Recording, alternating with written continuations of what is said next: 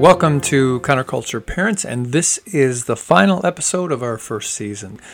Thanks for those of you who've joined us on this journey. If you're newer to this podcast, I encourage you to go back and listen from the very first episode uh, to gain all of the rich content that we've been able to share. Now, through much of this podcast series, we've been listening to those who have experience in the realm of parenting. But today I thought it would be interesting for us to hear from a couple at the very front of the parenting journey.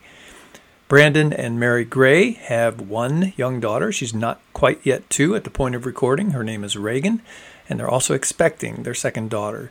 And so my wife Olivia and Cindy Hawks partnered, as they have in the past with other couples, to just sit down with them and have a conversation about what's in front of them as parents who hope to raise disciples of Christ rather than products of the culture. Now, as they began their conversation, they discussed uh, Mary's upbringing and Brandon's upbringing and what it was like for them as children growing up in their families. But then they turn to where Brandon and Mary and many other parents like them who have young children find themselves now and what kind of decisions and choices they're anticipating they're going to need to make and have already begun to make, even as their children are very young. So the next voice you'll hear will be Cindy Hawks as she turns to that portion of the conversation.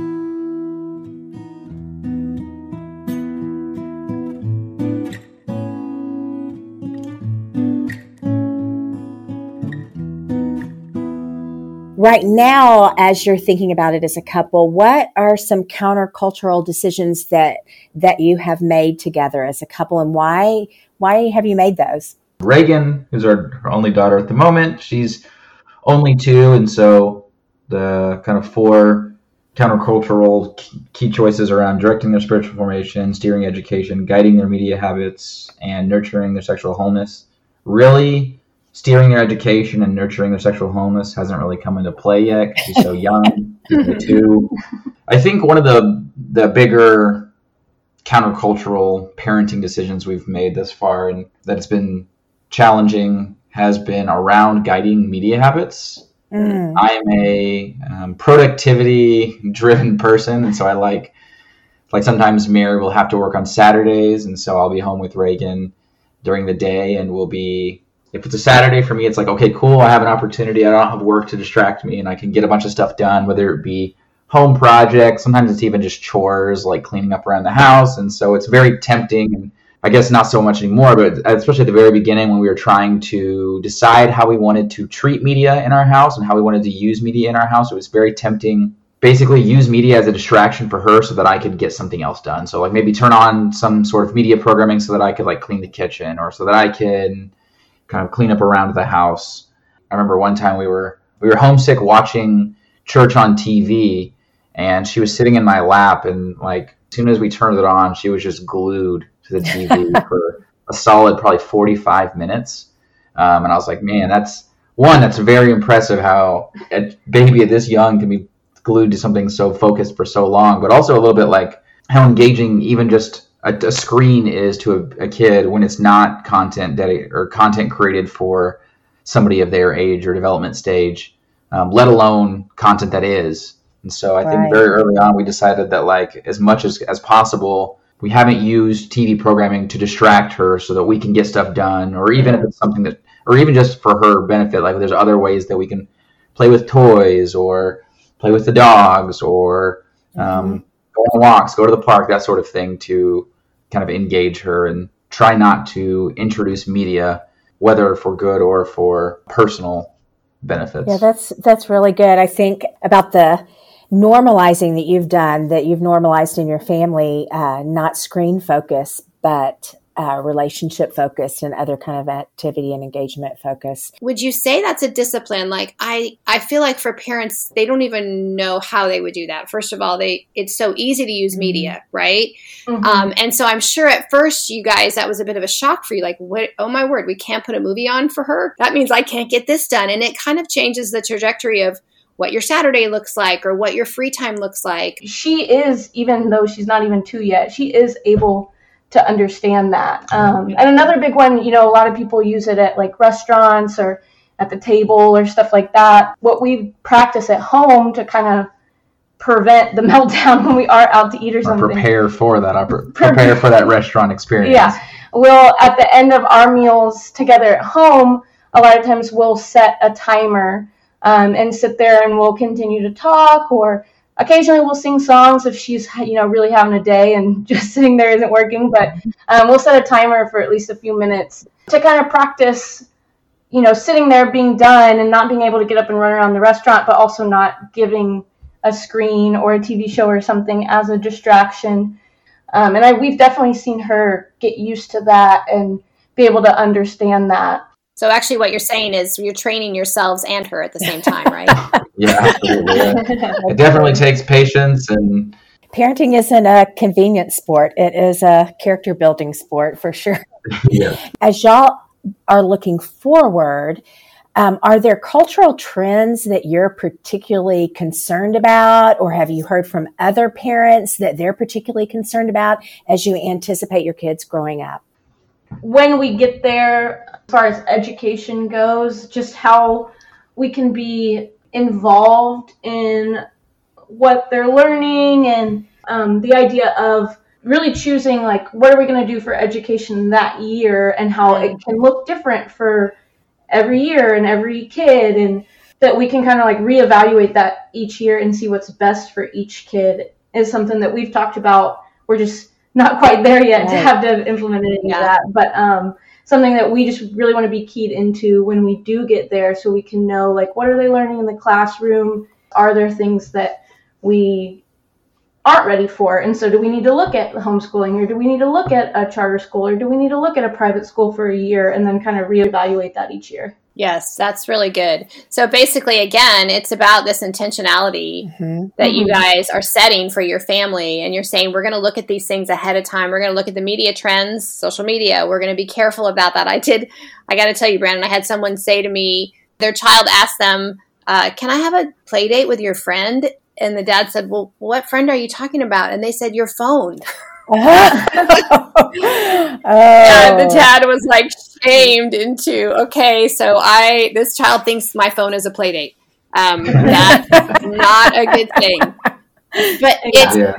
it, again, it's this retraining of ourselves yeah. that this this raising of this child and their spiritual development is is our responsibility. God has given it to us, and so we have to be intentional, but also I love what you guys are saying because Reagan's only two, but even the small things that you have begun to be intentional with her are, are getting easier for you as parents and for her as a child. This is what we do. Mm-hmm. And and so much easier than having a seven year old and now saying, now I'm gonna take away this thing I gave you all yeah. these years. And now I'm gonna say, oh, now I'm gonna think about schooling, even though you've already been in a couple years and we see some things that we don't like. So it's this it's this intentionality of let's make some choices together. And I, I want to talk about that. How do you guys you guys have a certain time that you like to talk about parenting or is it just kind of come up in life? I know you boys are both big planners. Do you like once a month have a parenting powwow and go, how do we want to do this? Or what, what's your strategy there so far? We, uh, I like the idea of a parenting powwow. um, but no, I think it's kind of just impromptu. I think a lot of times even in the in the moment we'll kind of discuss like discipline is something that we've had to kind of start to dip our toes in with her when she she knows what the word no means and then she'll um, kind of look at you and grin as she goes to do it again and so she, yeah. we know that she knows she's doing wrong and so we we talk about how we want to treat certain things you know and like the idea if I if I tell her no now and then an hour later she does it again, like she's probably I don't know what her mental capacity is, but if I but if she immediately does it again after I tell her, I know that you know I said no, and so like Brandon said, it's it does generally tend to be impromptu, although historically, even if you're talking about you know specific what do we want to talk about in our marriage, Brandon tends to use road trips as an opportunity of like, what's going good? What are your grievances? Um, just in general with his intentional spirit, um, we've done things like that, and I wouldn't be surprised this weekend when we have to drive up to Dallas if he doesn't ask me that type of question about parenting on the way. So I would say like kind of a little bit of both. That's what I was thinking. Being around you guys, that there was a lot of intentional. Yeah moments that you were if it wasn't planned it was okay now let's let's talk about this. And I think that's important for parents to hear that don't be afraid to bring it up right? Mm-hmm. Don't be afraid to say, "What are you mm-hmm. thinking about this? Did you think that really worked?" Or even for to say to the other person, "Hey, did you like the way she reacted when we had to turn off the TV? I didn't. I didn't like that. Um, I know it helped you in what you were doing, but be intentional about those conversations and realize you're on the same team and you're working on it together. And don't yeah. be afraid of that." But actually, the whole idea that you could say no to your child or not give them immediately what they want is is somewhat of a countercultural phenomenon mm. in parenting now. I'd love for you just to elaborate a little more about the need that y'all have or that you observe in other parents for a supportive community to make tough choices in parenting that the culture is kind of going a different direction in. Yeah, I just think it's nice to have other people that have similar goals and aspirations for how they are parenting parenting their children um, just to be able to come alongside each other and encourage each other and support each other in that because it is hard if you know like we said reagan's not really in school yet but if you you're you know, at a school function with your kid's class and every other parent is doing something different than you, you know, you're just going to feel very alone in that. So just being able to build a community now when they're so young to kind of walk through life together, like we were saying about no, makes it easier to say no when someone else is saying no to those same things. Um, I had a friend not that long ago asked me about like cell phones. Like we talked about like not getting Reagan a cell phone probably until, or at least a smartphone. At least a smartphone until yeah. you know she's a lot older. and she asked me like, well, but what if everyone else has one? And, and I was like, mm. I don't care. like I don't care if everybody else has one. We're not gonna get her one, or at least not get her a smartphone. Um, you know, there are plenty of ways to contact whoever you need to. And so just like kind of that idea of like if it's that different, you know, you feel like an outcast or maybe your kid feels like an outcast, but having other people around that are doing something similar kind of keeps them from feeling so isolated, keeps you from feeling so isolated. And I mentioned before, I think one of the big benefits for me is when you start when you start early or you start at the beginning, it's so much easier to implement these things than having to do it halfway through. And by yeah. mm. by surrounding ourselves with people who have kids who are a little bit older than us, um, we kind of do get that head start on like, oh, this is going to be something. This is going to be a challenge that we have to we'll have to face at some point, and kind of getting an idea like, okay, where where are our heads at concerning this issue before we actually get into the middle of it? Because like mary said if you're the if you're the only yeah. parent saying no in in a public place sometimes it you think like oh that's that's the right choice. But if you were to take a step back and kind of evaluate it beforehand you come to a different conclusion knowing that there are others that kind of are on the same page as us and we we've, we've discussed it and we think that this is the way to go. It makes it a lot easier to in the moment make the decision that we want to make that's kind of your peer group, even though some of, some of the kids are a little bit older. But when you look at families with quite a bit older kids, and not to be critical, it's just you can learn from some people's experience and you look at families with older kids and you think, I want to be like that. And sometimes you look at families with older kids and you think, I want to learn from that mistake and maybe go a different direction. Like that's not going to be us. Are there things that come to mind about what parents of older kids have done or haven't done that y'all are like we're we're going to go in a different direction. It's so funny to me how often we you'll be at a restaurant or even like a park and you'll see like a family of four kids but like 11 and 12 and then pa- their parents and all four of them are on their phones. It's so uh, it's so funny but also a little bit depressing to see these these families who are all just like heads down to their phone and not interacting or not playing together but not even talking oftentimes. And so that's for me one of the ones that we've had the opportunity to start practicing even at such a young age, but something we wanted to get ahead of as much as we could uh, because it's it's sad to see and it's definitely countercultural um, as far as the way that you look at. We mentioned before smartphones being something that we want to push off for as long as we can, just because we've even, even seen in our lives how easy it is to get sucked into doing something you don't want to do. Another thing that maybe we've seen at church, but even like in families of like people that I work with and things like that is so much emphasis on activities. And this isn't something that is relevant to us yet because I don't think you can start anything before the age of two. But you know, I know people who have, or we actually used to be student high school small group leaders, um, and it was always so hard to find a good time for our small groups of those high school students to meet because everybody was involved in three, four, five activities, and you know they had an hour one night a week, and like mm. nobody's hour lined up. Um, but just trying to be intentional when we get to that stage of how do we have some activities because that is some benefit, but not put a ton of focus on succeeding in those activities or like expectations of exceeding in those activities and still be able to prioritize family time and being able to sit down together for dinner at night even if you know kids want to play different sports like basically how do we prioritize our family time on top of those extracurricular activities is something that we've kind of talked a little bit about but i know as our kids get older we'll be it will have to be a lot more intentional with that as well. Yeah. I know growing up, we always, my family made a point every night that everybody sat down at a table together and ate. And I feel like that's a, such a great place for you guys to, for families to have conversations around like, what is something difficult you, you experienced at school today or another place where you can make kind of talking about our faith and our personal relationships with Christ normal in that setting. Um, and that's something that we've already had discussions around. Like that's something that we want to do you guys really hit the top two in my mind on what you see parents do in the culture, which is with media and then time commitments. Those are two big ones that are kind of glaring. I had a friend that I was talking to recently, and she was talking about her niece, who was about the same age as Reagan. She was already involved in like twice weekly music class and twice weekly reading class, and I remember that like blew my mind that even at the under under the age of two, that she already had four classes a week that she was going to.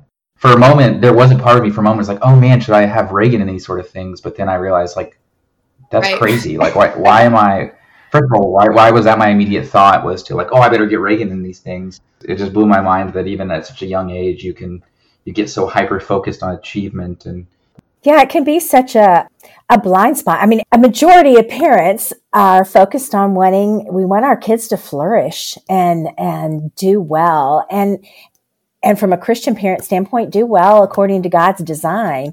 And a lot of these activities aren't morally wrong. They're, they can be positive in a given amount. And I think it's easy just to have a, um, a blind spot that now we've moved into something that actually is is not the healthiest for our overall family situation and and the things that we give our time and energy to communicate priority and value and intentionally as parents as we're giving emotional time and emotional energy and physical time and energy we may be communicating values that are just different than what we intended one last question i'm curious as young parents in a multi generational church. I know you've surrounded yourself with all different ages. Um, what do you feel like you need from leaders or from older parents or even from your peer parents in your church family to help you commit to making these courageous countercultural choices? I think the big thing is being able to have those relationships so that when something comes up and you are in you know you're in the middle of parenting and you're not sure what to do being able to reach out to someone who is older or who is a church leader to kind of ask for wisdom and guidance. Um, part of our kind of parenting focused small group we do have a, a mentor couple and they had asked us initially what what do you want our role to be? And that's basically exactly what we said like you're on the other side of this. Yeah our kids are so young now but like what's you know what's going to happen when they're in middle school? What's going to happen when they're teenagers? What would y'all have done if you were in this situation um, with the culture the way that it is now? And just being able to have that kind of guidance and relationship to be able to ask those questions or even what did yeah. you do that did not work i just think that the young couples out there are going to yes. be so encouraged just to hear your voices and to hear you're at this beginning stage and thinking ahead but i wondered if you both could just share something on your heart that maybe you would want to challenge a young couple that's listening right now and, and getting ready to start their family or at same stage you guys are the beginning of their family um, to encourage them to stay stay this course and really get serious about it one of the questions i've heard asked um, around parenting is how long will your kids live the answer is forever and that god god has gifted us with the ability to help bring into this this world eternal creatures, which are kids. And I know for me, one of the one of the exciting things about having kids is that I get really passionate about discipleship. Sometimes I'll look at it as like, how did Jesus disciple people? I mean, Jesus spent multiple years in intimate relationships with people. And in our day and age, our children are basically going to be the closest opportunity we'll have to disciple people like Jesus discipled people. And so that gets me super excited. And I feel like it helps fuel my um, intentionality to spend time in prayer with my kids, reading the Bible with my kids, or even reading the Bible on my own. Kind of what you do in front of your kids, they do see it. I know that that will translate in so many other areas of our life. Well, I would say, even in just the example of the two of us, like we come from different family backgrounds, and you can, you know, make an argument for my family not doing a whole lot of counterculture and Brandon's doing a lot of counterculture. And I know a lot of times moms particularly feel inadequate or feel like, you know, they're doing the wrong thing, or especially if you're like stay at home or even like I'm partly stay at home, you know, the kind of monotony of the day or when it's the fifth fit over the same type of thing, you know, that it just feels like you're so bogged down, but that, you know, just being faithful in what God has called us to do as far as parenting our children and, like Brandon said, discipling our children. Um, that you know, if we're following His plan, you know, He can equip us to do whatever it is that He's calling us to do.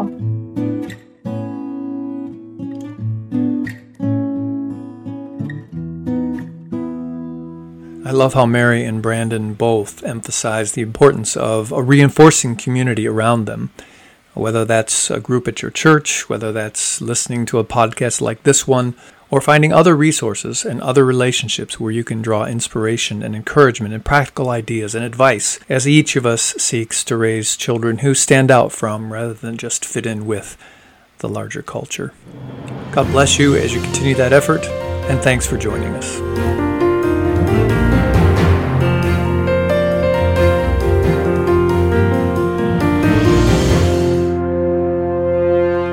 Counterculture Parents is brought to you in part by drivefaithhome.com. We help churches reach and disciple busy families. If you appreciate this podcast, then I encourage you to support your local church, which is your most important reinforcing community.